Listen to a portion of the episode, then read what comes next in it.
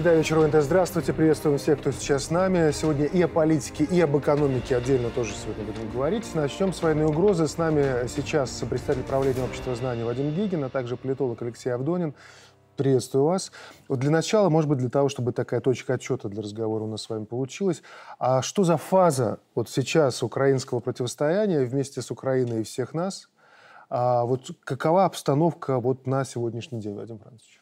А, ну, я бы сказал, что самое главное, мы не будем э, комментировать то, что происходит на полях сражений. Мы это да, видим, да, информация противоречивая. Хотя вот э, даже когда удар был нанесен по широкой даче в районе Днепра, российскими э, ракетами, мы узнали хоть название командований, которое там оперирует с украинской стороны. Александрия, Каховка. Раньше этих названий вообще не звучало. Это говорит о степени проникновения реальной информации вот в это большое пространство. То есть, э, и когда какие-то эксперты комментируют успешность, неуспешность действий, скорость продвижения, это напоминает диванных экспертов, даже если у этих людей и есть опыт военной службы. Если в целом говорить, то мы видим устойчивую тенденцию. Она определилась после заявления э, Киссинджера в мае месяце на Давосе, о том, что придется идти с Россией на переговоры, и мы видим, как нарастает неверие в украинскую победу и возможность нанесения поражения России на Западе. Постепенно это становится консенсусным. То есть все попытки Соединенных Штатов Америки у себя в политическом поле, тем более в Европейском Союзе, заставить, принудить, поверить, ну не получается, потому что огромные средства потрачены. Посмотрите отчеты, э, которые идут там 3600 стингеров, тысячи этих джавелинов, уже сотни э, орудий, десятки вертолетов, беспилотников, боеприпасов, амуниции. Практически вся украинская армия перешла на натовские стандарты 155-миллиметровые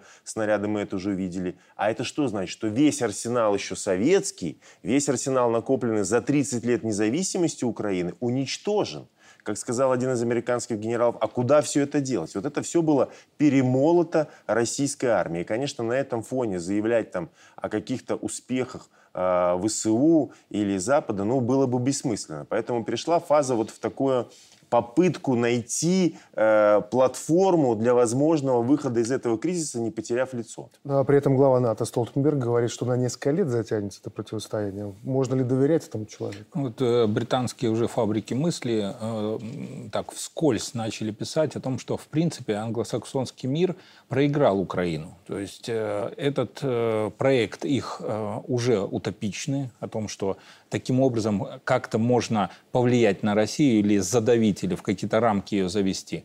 И как результат уже э, аудитория потеряла интерес, и мало того, э, политический истеблишмент начинает терять интерес к, к Украине. То, что перебью, добавлю, здесь вот два момента важных. У нас это замеряется даже. В США вышли исследования, в десятки раз упал интерес к Украине. И что удивительно, Э, идет война, а Джонсон и его подопечные в киевском режиме говорят, нам надо поддерживать интерес к войне. Вот когда это слушаешь, цинизм просто зашкаливает.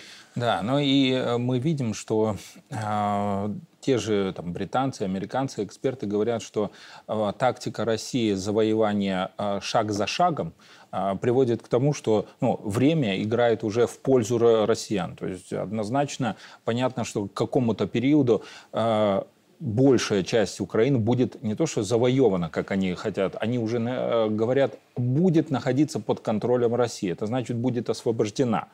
Э, и э, появление таких э, заключений, таких выводов говорит о чем? О том, что в принципе э, есть э, некие трезвые э, эксперты, трезвые э, научные фабрики мысли, которые точно определяют, что э, политический эстеблишмент принял неверное решение на Западе, принял неверное решение по Украине. А может идея еще и в том, что если украинская карта для них отыграна, нужно разыгрывать новую, вот с возможностью вовлечь членов НАТО в это большое противостояние. В данном случае вот мы видим сейчас на наших глазах, происходит блокировка Калининградской области Литвой, хотя понятно, что Литва – это не главный инициатор во всей этой истории.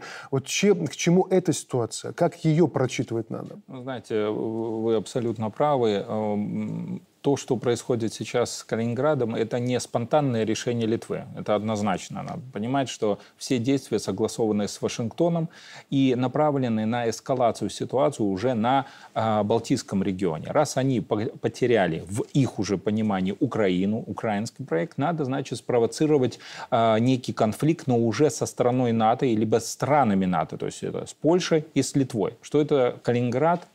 Это Сувалковский переход. Значит, а, они блокируют а, транзит по этому переходу Э, что это значит для России? Это значит э, фактически провокация на какие-то очень э, действенные меры. Но действенные меры всегда приведут к столкновению с, со всем альянсом. И, в принципе, наверное, американцы к, этому и подталкивают Россию. И здесь главное принять решение, которое не позволили бы загнать Москву в этот фарватер.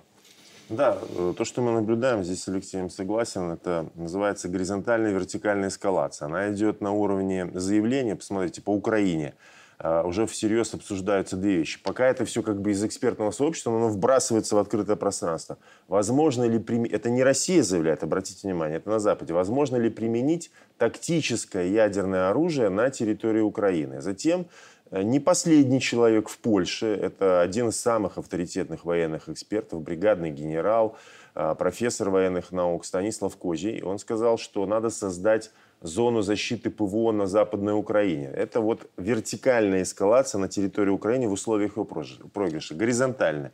Перенести на новые территории. Они постоянно по нам. Вот в украинском украинских СМИ, официальных лиц практически каждый день идут заявления по Беларуси о какой-то там озабоченности еще.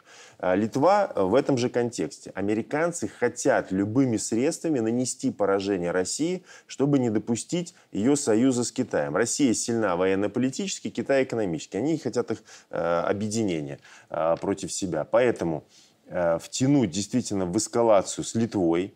Там идет дискуссия и в открытом, и в закрытом поле применит ли Россия ядерное оружие. Вот у них такой аргумент из страны, у некоторых аналитиков, причем всерьез. Они об этом говорят. Говорят, слушайте, ну вот Советский Союз развалился, оружие ядерное они не применили.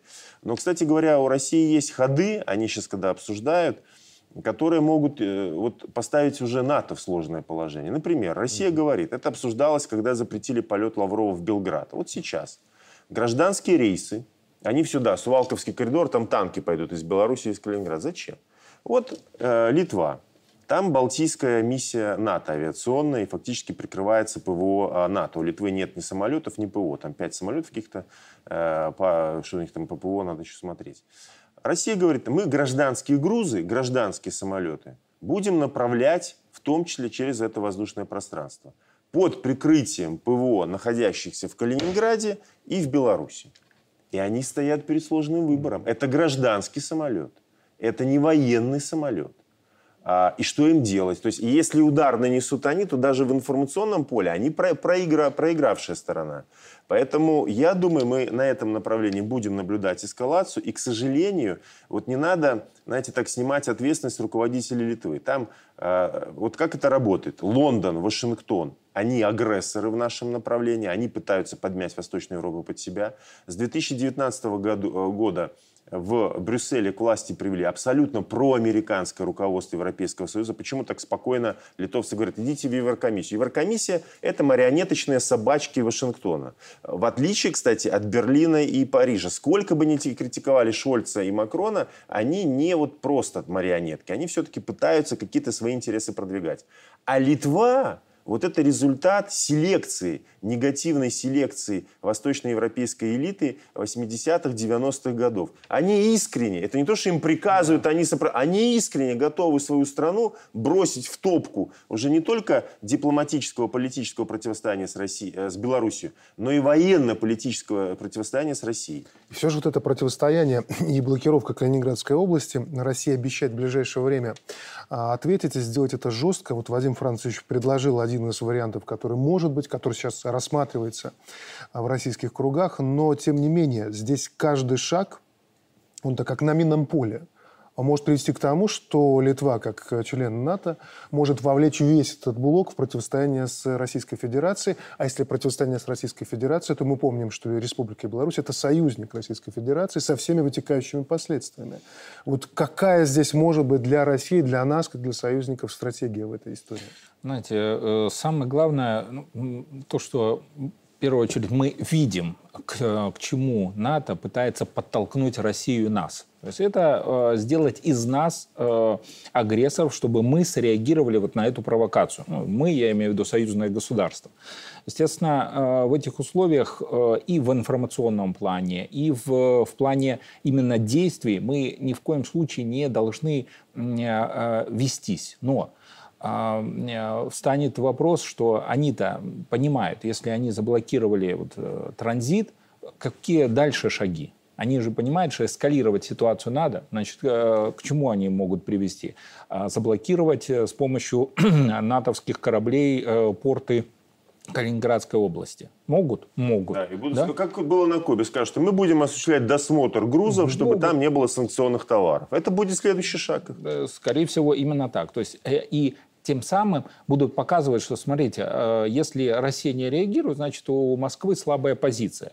Но это э, тактика, знаете, как в, во дворе, когда э, ребята э, дерутся, там какой э, основной метод? Это провокация, да, на слабо. Так вот, они сейчас будут вызывать э, Москву на слабо. И в этом случае ни в коем случае нельзя идти на, а, по их стратегии, по их фарватеру. И, наверное, для нас а сейчас надо а, и для Москвы в первую очередь э, максимально усилить э, э, присутствие в информационном поле, показывать вот эти агрессивные действия, которые проводят НАТО, показывать их истинные цели и к чему в принципе может привести. Потому что мы видели и помним, что когда Российская Федерация начинает показывать какие-то ролики с возможностями их вооружения, это немного отрезляет. Точно так же можно показывать, как будет э, развиваться ситуация. То есть раз западный мир любит э, показывать иллюзорные картинки, да, вот там модели будущего, так надо им показывать тоже модели. Нужен аргумент, который позволит им красиво отступить. Модели будущего. Давайте еще одну тему. Действительно, хоть мы говорим о том, что внимание сейчас оттягивается в западном направлении, Калининградская область, Литва. А украинская карта ну, отыграна не окончательно, если мы говорим про а, отыгранность. Вот этот визит э, тройки Макрон, Драги и Шольц, а, мы видим, что очень много шума надел, причем одни кричат восторженно, другие, в том числе внутри самого Европейского Союза, в Германии и Франции, крайне негодуют. Вот, например, сейчас процитирую одно из многих сообщений, комментариев под статьей в, во французском «Фигаро». Значит, пишет человек, какое коллективное безумие Зеленский, хозяин мира, щелчком пальца заставляет своих камердинеров, возглавляющих ЕС, провести всю ночь в поезде, чтобы прийти к нему на сцену и принести присягу верности. И действительно возникает вопрос, а почему такие сильные державы как будто прогибаются перед Зеленским? И здесь возникает вопрос, да, мы видим официально, они обсуждали членство в ЕС, но главная политика и главная дипломатия строится, когда камеры покидают помещение. Вот о чем реально мог, мог идти разговор с этой тройкой и Зеленским? В потенциальных э, переговорах, э, потому что, ну, как бы Зеленский это символическая фигура, раскрученная, как Алексей сказал, в информационном поле. То есть вот, э, они картинки эти показывали. Зеленский это картинка, маечки его. Конечно, это выглядит пошло, отвратительно и мерзко, как он эти майки нет, вышивки на этих Ну, в Европе ему, его уже упрекнули. Да, да. Мог бы ну, костюм и пиджачок Перегибает актер все-таки. Но его раскрутили, вот он такая фигура, знаете, такой центр. Они же его раскручивали еще в конце прошлого года. Несколько месяцев пиара войны на Западе. Естественно, они привязываются к этому символу. Понимаете, кому-то может не нравиться та же Анджелина Джоли, как Джоли правильно, да, или там, я не знаю, кто, Брэд Питт, но если он актер, то с ним хочется сфотографироваться, даже если ты его фильмы никогда не смотрел. А, так же и здесь. А, вот, не знаю, там в России Пугачева уехала, я уверен, что уже больше половины населения страны и песни-то ее не особо слушает. Но она какая-то вот известность. Так и Зеленский. Нравится он, не нравится, он раскрученная фигура. Какая их задача? Европа, старая, континентальная, сильная Европа, Западная Европа заинтересована в скорейшем прекращении боевых действий. Это в их национальных интересах. Они заинтересованы в том, чтобы подтолкнуть Украину к переговорам, сыграть на опережение США и Великобритании в обмен на кандидатство члены в ЕС. Вот это вот они готовы. Почему, я думаю, и Орбан в том числе согласился, чтобы дать Украине статус кандидата. Это в обмен на какие-то уступки со стороны Зеленского. Но здесь что важно? Тут же прилетел Джонсон. Понимаете? Потому что как это так? Они приехали, Джонсон, мы помним прошлый визит Джонсона, обрушил э, предыдущие переговоры. Фактически Украина стала вести себя более провокационно. Сейчас то же самое.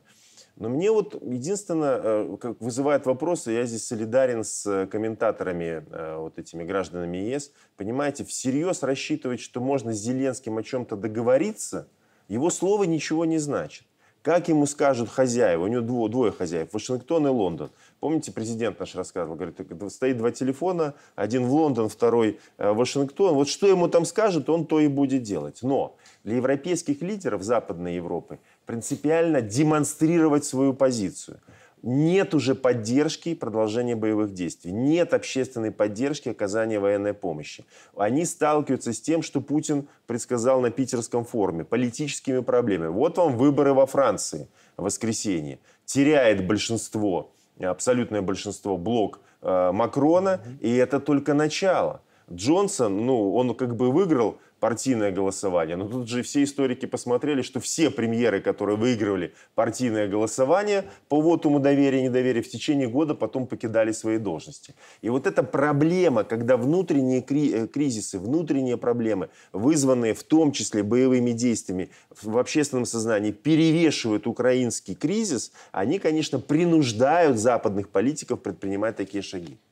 Ну и здесь... Э... Кстати, ну я прошу прощения, Алексей Алексеевич, но третьего телефона из Брюсселя не стоит у, Эти, у Они не субъекты. Что бы мы ни говорили, они не субъекты. Кто может всерьез воспринимать э, Шарля Мишеля, Урсулу фон дер Ляйен, Барреля того же? Все прекрасно отдают себе отчет, что они абсолютные тотальные, стопроцентные марионетки То есть глубинно европейская элита понимает, что их спасение в переговорах, но ничего сделать реально не может. Пытаются. Вот здесь, что для меня кажется, это важный процесс. На этом фоне, вот если брать по большому, по гамбургскому счету, падает авторитет Еврокомиссии и резко растет суверенность вот этих национальных центров. Алексей Алексеевич. Да, а, мы, если вот анализировать э, различные центры аналитические, которые комментировали эту, эту поездку, они в первую очередь сказали, что а, объединение а, Франции, Италии и Германии – это демонстрация как раз даже не интересов народа, а интересов местных э,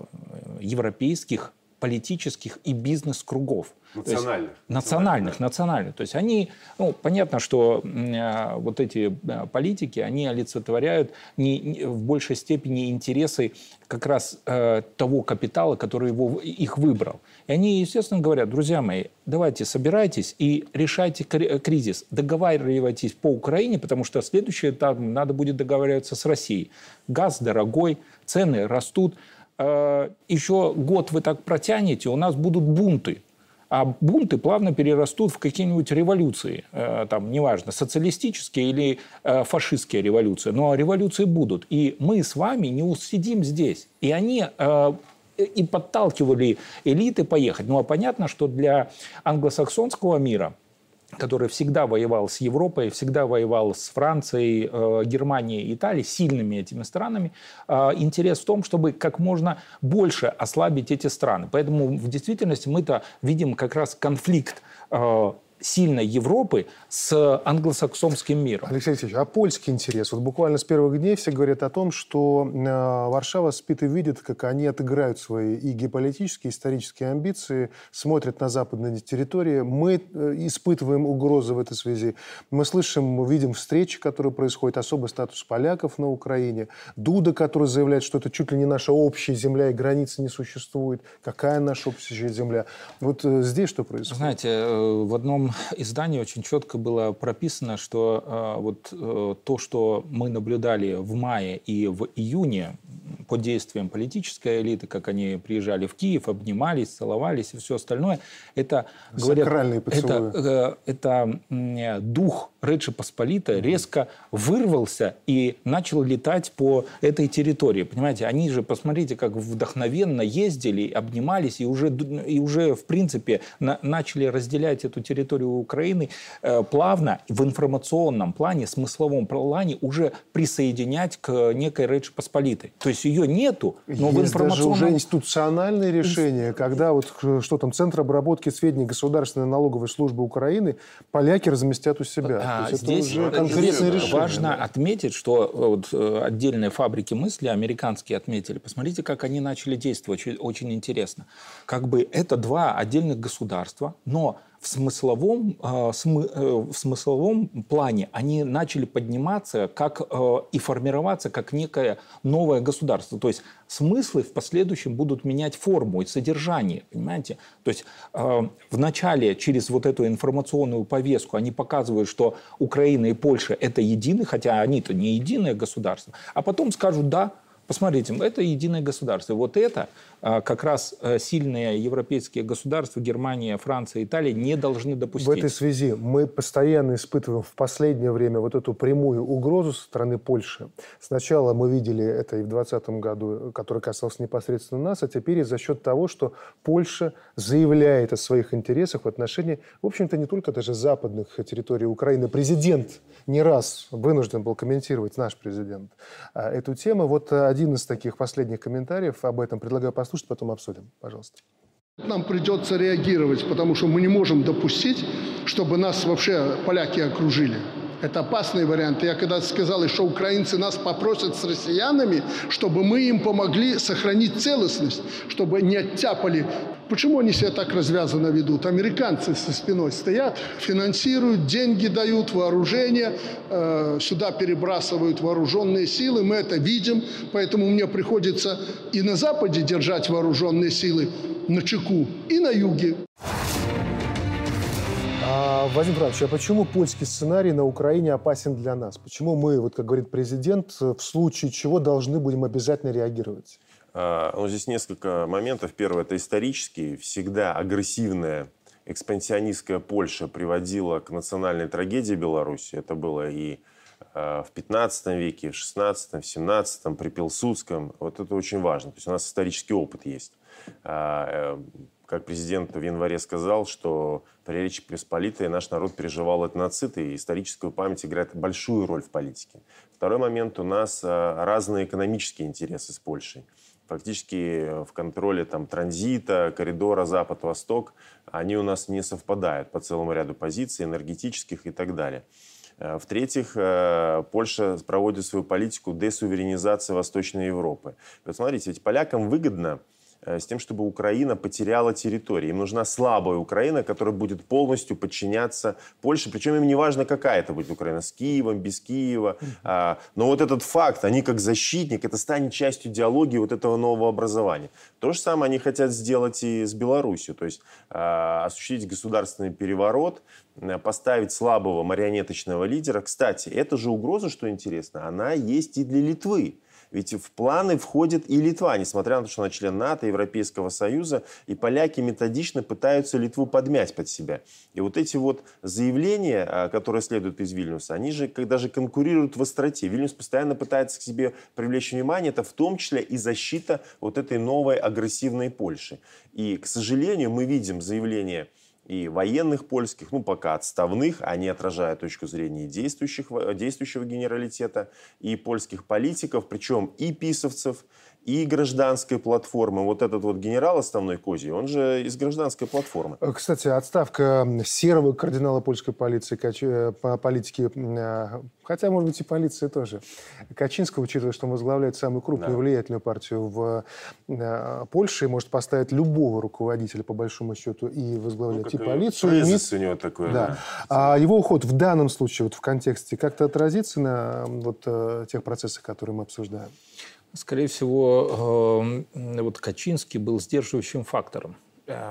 сейчас мы видим, что Польшу под, под, так, поддавливают к некой, неким действиям, решительным действиям, которые Э, в принципе, Качинский э, не мог себе позволить. Это об этом и говорят. То есть о чем это говорят? О том, что надо привести неких политиков, которые взяли бы ответственность, к примеру, по агрессии, по э, реальной агрессии, там, уже военной агрессии на территории Украины, там, перейти границу, на территории Литвы, возможно, где-то, если слишком горячие головы, где-то и по отношению к нам. То есть Качинский, он э, из старой команды. Он э, мог э, вести латентную, скрытую игру, наращивать группировку здесь, действовать в интересах сильной Польши, но на агрессивные действия, перехода границы вооруженными силами он это не сделает. Но я отчасти согласен. Здесь важно, что он раздражал многих на Западе. Он стал такой токсичной фигурой.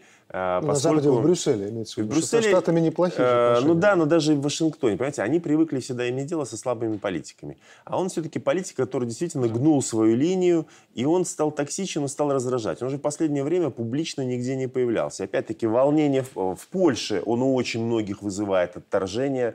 А, фактически это самый главный раздражитель, у него самый высокий отрицательный рейтинг. Э, протесты 2020 года осени были направлены, ну, женские так называемые, прежде всего против него, этого Презеса. Знаете, в последнее время Дуда Моровецкий, политические дети Качинского вышли на первый план, там говорят и о проблемах со здоровьем у него.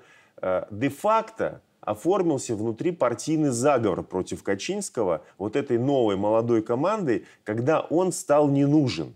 Вот этот Презес он, даже вот видите, мы когда по картинкам стоим, он как бы немножко как в изоляции такой чуть-чуть находится, от него отстраняются. То есть действительно он стал э, человеком вот из другого времени. Ухаживать микрофончик, да. подвинул к нему. Ну.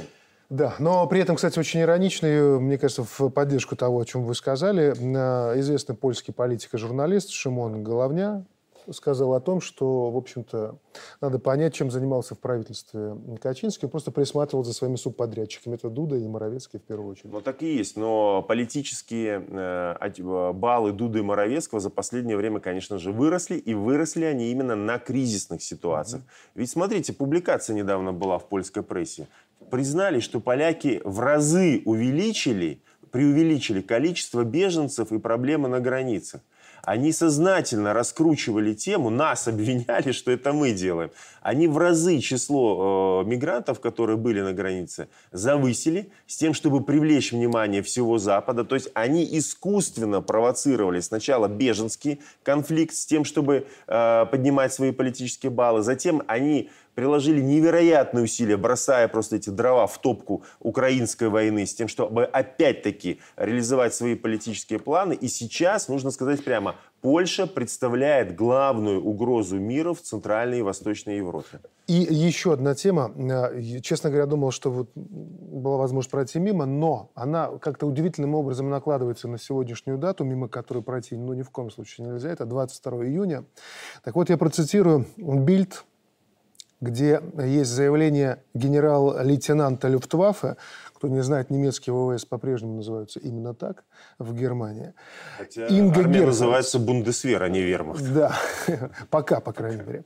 Инга Герхардс, давайте послушаем его. НАТО необходимо заблаговременно готовиться к применению ядерного оружия, поскольку чрезвычайная ситуация может возникнуть в любой момент. Ядерное оружие должна применить Россия в войне на Украине. Для надежного сдерживания нам нужны как средства поражения, так и политическая воля, чтобы реализовать ядерное сдерживание, если это необходимо. Я добавлю, что генерал-лейтенант э, Люфтваффе завершил вот это свое выступление словами «Путин, не пытайся тягаться с нами». И вот здесь повеяло духом 41 года, когда генералы Люфтваффе снова пытаются угрожать. Вот, Владимир Францович, вот что это такое? Ну, на самом деле... Психологическая атака? Или стоит и, и психологическая атака. Немецкие военные не делают такие заявления просто так. Мы помним предыдущее заявление командующего их военно-морским флотом Крикс-Марины, когда он после этого отдал, подал отставку, что войны не будет все-таки, mm-hmm. да. Поэтому это психологическое давление. Они прекрасно понимают и символизм 9 мая, когда американцы подписывали ленд-лиз, и 22 июня. Это вот о чем мы здесь говорили, попытка постоянно нас, Россию, спровоцировать на ответные какие-то э, жесткие действия. Но это лишний раз показывает э, лицо немцев и в том числе их элиты, э, европейцев, степень их самостоятельности. Но здесь, здесь бы я хотел еще вот что подчеркнуть. Отталкивая, даже уходя от нынешней актуальной ситуации, к сожалению, в кругах немецких военных, все специалисты это знают, вермахт, операции Второй мировой войны популярны до сих пор они искренне убеждены, вот эти вот военные, откуда такая психология. Там ведь денацификация прошла не до конца. Они искренне убеждены, что вермахт напал на Советский Союз, потому что это Советский Союз собирался напасть. Это уже опровергнуто практически всеми учеными. Доказано, что это не так. Но вот это э, специфическое представление об истории, э, попытка оправдать преступление Третьего Рейха и приводит к таким заявлениям. Знаете, э, приведу одну из историю. А у нас был э, преподаватель, женщина, очень грамотная, военный переводчик, и вот э, это было вот как раз в 2000-х годах, и она рассказывала, что еще будучи молодой, в 60-х годах, они э, переводили различные статьи с немецкой прессы, английской прессы. Так вот, э, большая тема в 60-х годах была посвящена тому, почему, изучению, почему Вермахт все-таки не победил в войне. И вывод, знаете, какой был сделан? О том, что если бы на момент начала войны у немецких солдат была же такая же зимняя форма, как сейчас, угу ну, то есть специальное обмундирование, то однозначно мороз не, не воздействовал бы на них, и они могли бы спокойно воевать и дошли бы до, до, до Москвы и завоевали бы Москву. Но суть же не в чем э, они воевали, а в том, что они уже тогда... Не раскаяние. Не да. раскаяние. Они, разочарование, они четко, однозначно прописывали о том, почему им не удалась эта операция. А сейчас это реванш. Вот они хотят Э, целенаправленно сделать реванш и показать, что они сильнее. Но, как правило, любой реваншизм приводит к э, еще э, одному этапу разделения этих же европейских стран. И два слова буквально, тоже важно. Э, немецкие генералы, близкие к ним круги, они видят вот в этом кризисе шанс увеличить внимание к Бундесверу. Он же был до недавнего времени нелюбимым дитятей. После холодной войны у них упало там финансирование, стало меньше вооружений. Мы видим, у них танков не хватает, боеспособных самолетов не хватает. И, конечно, такими провокационными заявлениями они борются в том числе из-за финансирования. Мы помним эту идею о том, выделять 100 миллиардов евро на финансирование Бундесвера, не выделять. И в немецком обществе идет дискуссия. И все-таки я бы хотел отметить. Вот это заявление командующего Литвафы, оно и в самой Германии вызвало крайне противоречивую реакцию. Все-таки мы должны эти позитивные моменты видеть. Есть там здравые люди, есть, особенно в Европе, э, те, кто не хочет вот этой искусственной эскалации сейчас, те, кто не хочет войны. Благодарю за участие в нашей программе, за этот разговор. А, вообще много говорим сейчас о войнах, а как в этих условиях а, еще и производить, торговать, развиваться. Сразу после рекламы у нас будет экономический блок. Вот чего здесь ждать? Мы продолжаем программу. Теперь про экономику. Здесь тоже войны. Это беспрецедентное санкционное противостояние, культура отмены по всему финансовому спектру и искусственно создаваемый мировой голод. И вот во всех этих обстоятельствах Беларусь ставит перед собой цель не просто выжить, а производить, торговать, развиваться. Вот откуда такой оптимизм? С этого вопроса и начнем. Я приветствую в нашей студии зампредседателя Мингосполкома Надежду Лазаревич и доктора экономических наук профессора Ирину Новикову. Вот действительно, откуда в нас такой дух, по принципу, что нас не убивает, тут делать нас сильнее, Ирина Васильевна, вот самое главное, что есть та основа и фундамент, который позволяет нам пока вот, казалось бы, нам нужно знаете, замереть и смотреть по сторонам, стать перед собой такие амбициозные задачи? Ну, во-первых, последние 30 лет, э, получив суверенитет, мы, в общем-то, согласитесь, достаточно стабильно развиваемся. Даже в 90-е годы мы же не попали в такую яму, как, например, попала Россия. Мы не распилили свои заводы. Как бы ни говорили в то время, да, устаревшая там техника и так далее, заводы наши продолжали работать. Э, худо, бедно, кто-то нуждался в модернизации, конечно, но все-таки работали, сохранили рабочие места. Это во-первых. И промышленная база, она создавалась в Советском Союзе. Более того, я хочу сказать, что мы единственная республика в бывшем Советском Союзе, которая до развала успела модернизировать всю свою промышленность. Ну, безусловно, 90-е годы и 22-й год, это ясно, прошло время, и ясно, что опять нуждается в модернизации. Но, тем не менее, э, на тот момент мы получили хорошую промышленную базу, и мы ее сохранили. Худо-бедно мы ее сохранили. Ну и не забывайте, мы, несмотря на то, что находимся в зоне рискового земледелия, у нас то хорошая погода, вот как сегодня, то дождь льет, то позавчера была жара невозможная. Вот. Мы находимся в зоне рискового земледелия, и тем не менее, посмотрите, из года в год мы получаем достаточно хорошие урожаи.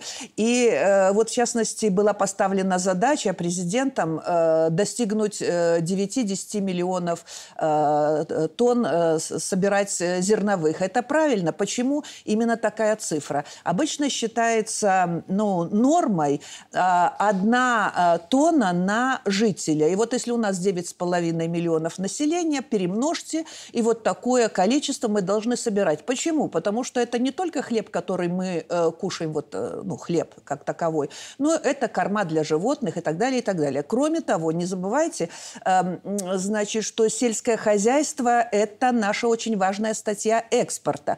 И даже когда вот мы говорим об IT, которое нам давало вот по, по, по прошлому году э, 4 4 миллиарда долларов экспорта.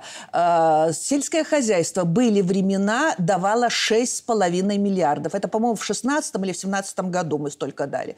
А, поэтому мы не только себя кормим, мы кормим и, э, так сказать, близлежащие страны, и Россию, и поставляем в Китай, и так далее, и так далее. Ну, особенно актуально сейчас, когда да, мы видим, что происходит да. Э, с мировым продовольственным супер. Нам не грозит это, нам голод. Кстати, вчера на, во время Межправсовета э, главы правительства правительств стран Евразийского экономического союза отмечали, что как раз вот в нашем союзе с точки зрения продовольственной безопасности все в порядке, что тоже Абсолютно. вселяет оптимизм. Надежда Анатольевна, а вы присутствовали в пятницу в Бобруйске, ну, потому что Бобруйская громадь для вас родное предприятие, еще да. совсем недавно вы возглавляли холдинг. И сейчас, в общем-то, экономические а, задачи на практике реализуете. Вот там очень многие отметили, мы в первой части тоже обсуждали, кроме политических вопросов, был целый набор задач, которые были подставлены перед всем экономическим блоком, по сути, перед всей страной.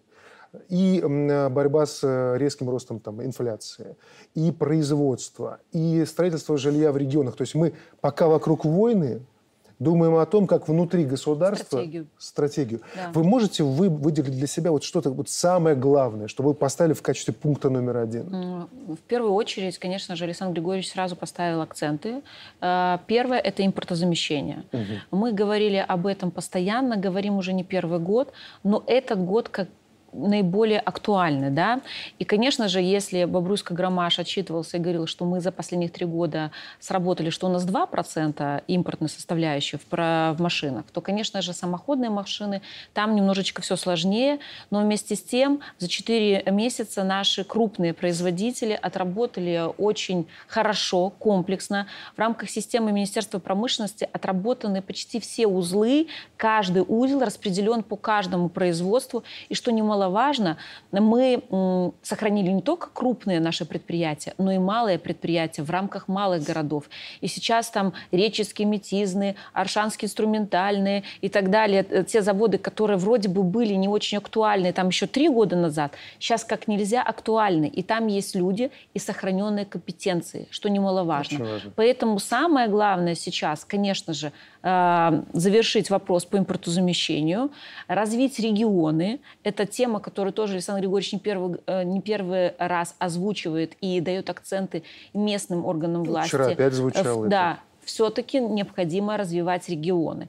Как развивать? Конечно же, первое, это должна быть работа для людей. Вторая, должна быть социальная э, сразу благо для того, чтобы люди могли переехать и с минимальным, наверное, какими-то потерями и с большим комфортом спокойно э, осесть да, в, в регионах, и э, чтобы их дети дальше жили, и чтобы мы развивали регионы. Ну и третий, конечно же, акцент, который был дан, это э, что мы, как э, местные органы власти, наши жители Республики Беларусь должны выполнять четко поставленные задачи. сказано выполнять объемы производства, сказано обучать детей там, и так далее. Конкретно выполнять поставленные задачи с более глобальными вещами, политическими, стратегическими. Нам есть э, кому разобраться. Александр Григорьевич сказал, что это его задача. Он не первый год четко, конкретно, честно выполняет свою работу. И мне кажется, сомнений наших жителей в том, что что-то будет не выполнено, у нас нет. Поэтому мы должны работать как нельзя лучше и выполнять не на 100% свои обязательства, а на 150%. Э, дополню буквально. Совсем недавно министр промышленности Петр Пархомчик, он как раз про импортозамещение рассказал, да. что в этом году планируют выпустить импортозамещающую продукцию на 4,5 миллиарда долларов. То есть так это очень серьезный есть. показатель. Да. Важный момент, теперь про глобальную стратегию поговорим. Президент, вот в том числе, по-моему, в Авруське это звучало, обозначил ключевые наши внешние направления. Это Россия, Россия это Китай Индия. и Индия. Да. Причем тоже вот очень важно прочитывать этот фактор, за кем закреплены эти направления. Россия премьер Головченко, а Китай это Снапков, Снапков первый вице-премьер, да. и э, глава МИДа Макей да. за Индией. Но с другой стороны, мы-то помним, что все это наши ключевые стратегические традиционные раньше, рынки. Да. А как сделать, чтобы эта дальняя дуга заиграла новыми красками?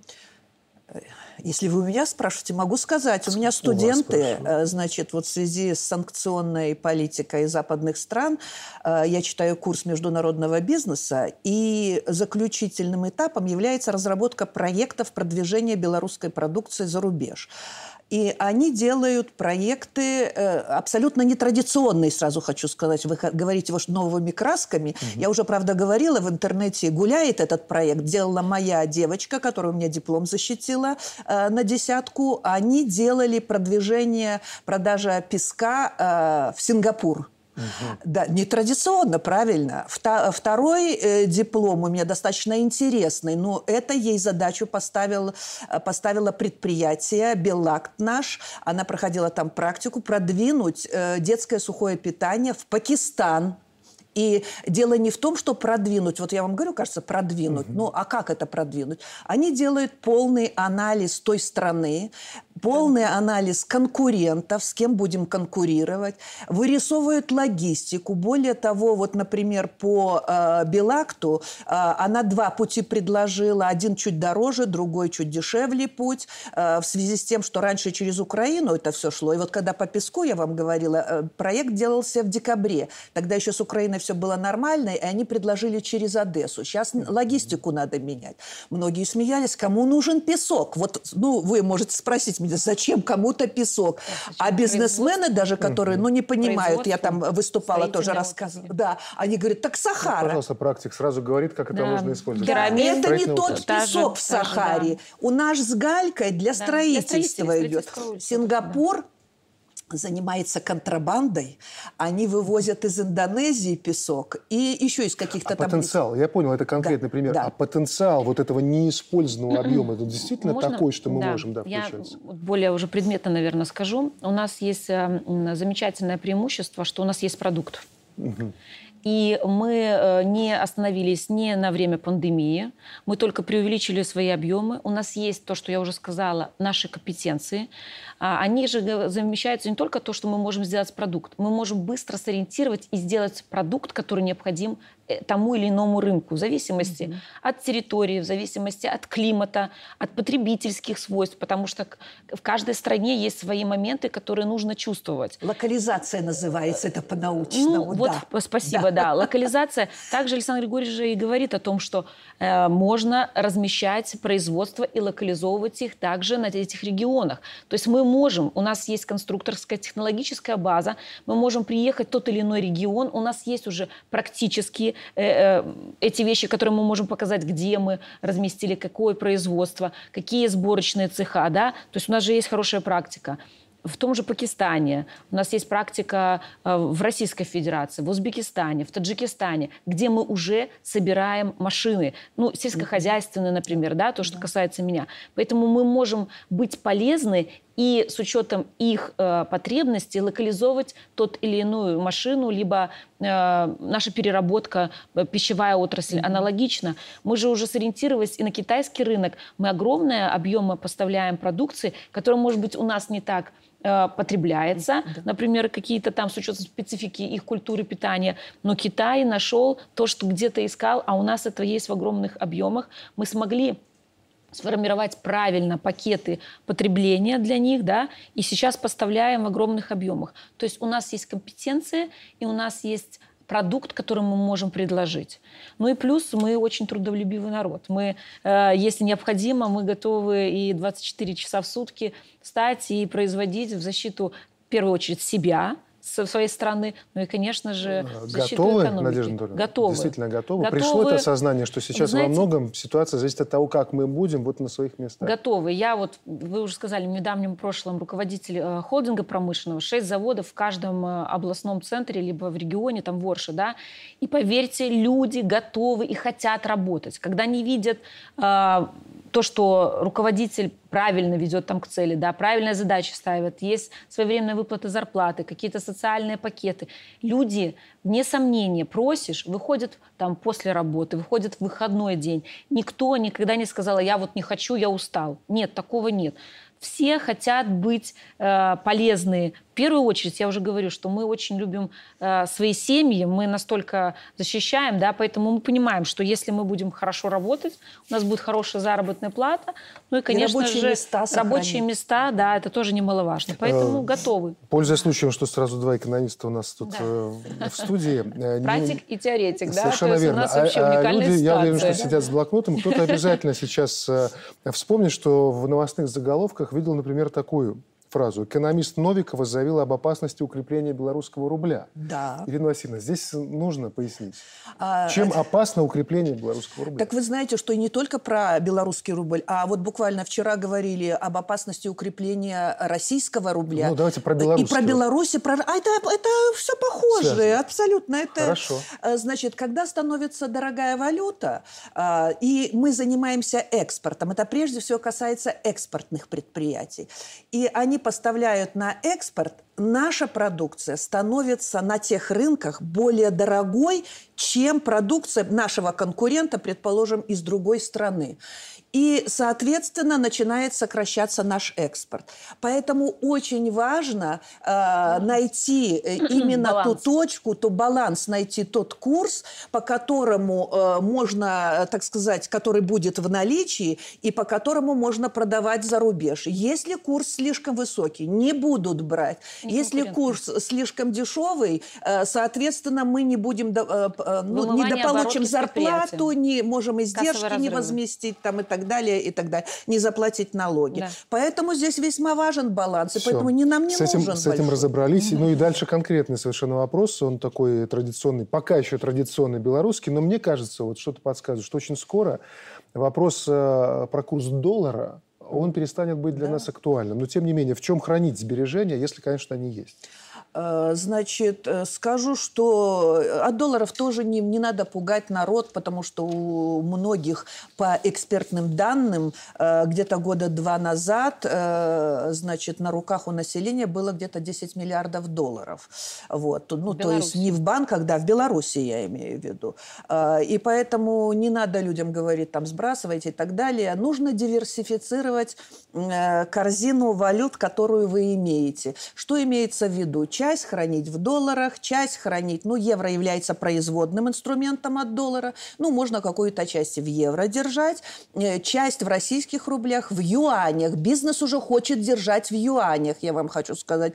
Мы, э, был круглый стол, и бизнесмены поднимали вопрос, почему мало юаней. Говорит, я хочу свои деньги, то есть не личные, а фирменные деньги вложить в юани, э, нету юаней. Вот. Ну и вот таким образом можно диверсифицировать диверсифицировать свою корзину. Нужно помнить, что нельзя все яйца хранить в одной корзине, чтобы они не разбились. Вот. Поэтому и население пусть само принимает решение. Дело в том, что э, если говорить о курсе доллара, что будет с ним? Вот буквально вчера мне задавали такой вопрос. Я думаю, немножечко он подскочит э, летом. Почему летом? Потому что, смотрите, ну, едут в Турцию, едут за границу отдыхать. люди. Ясно, что потребуется наличная валюта. А, потребуется вполне возможно, когда мы будем, э, вот то, что не хватает э, э, каких-то деталей, вполне возможно, мы будем закупать их через посредников, ну, например, через китайских посредников. Тоже понадобится какое-то количество валюты. Может курс немножечко подскочить. Но к осени, я думаю, тем более вот то, что происходит в России, вот эта военная операция, если все будет закончено, то я думаю, что курс пойдет вниз. А я хочу предложить нашим людям все-таки да. свои вложения направлять на более нужные вещи. Пожалуйста, у нас очень сейчас хорошо и доступна недвижимость. Покупайте дачи, Займитесь земледелием. Но Александр Григорьевич постоянно говорит, что э, ну, необходимо все-таки иметь домик какой-то, да. Поэтому, если вас смущают сейчас какие-то курсовые э, всплески, вы не уверены, и вам э, эти ресурсы не нужны на кратчайшую перспективу, вкладывайте их в недвижимость. Это ну, Надежда, всегда... недвижимость – это самый неликвидный э, актив. Но... По степени ликвидности вот делятся активы. Я это понимаю. Один, Зато как да. хорошо на даче зато, летом. Зато мы, но зато мы приучим своих детей понимаете, к земле. Мы покажем... Мы приучим уже. Ну вот, а я все-таки, знаете, оптимист. Я а считаю, что а можем вот, кстати, приучить. про то, что будет, и про детей во многом. Да. А вот много раз сегодня ссылались на это выступление белорусский президент, а была ведь там еще такая фраза, что если мы выстоим сейчас, да. то это будет совершенно другая страна. А вот как вы понимаете это? Ну, вы знаете, я думаю, что она будет э, э, другая в том, что мы будем больше уверены, еще больше уверены в себе. А, в своих возможностях. Потому что, конечно, если два года назад у нас были такие всплески бурления, и мы сомневались в каких-то даже э, ну, вещах, тоже закрывать на пандемию или нет там предприятия. Да, разное же мнение было. И да. кто-то думал так, кто-то mm-hmm. это. Сейчас мы с учетом времени видим, что все-таки были верные решения. Поэтому через год, через два, э, мне кажется, мы еще больше на международном уровне э, покажем, что Беларусь имеет право на слово и на свое мнение, которое в большинстве случаев, слава богу, верное.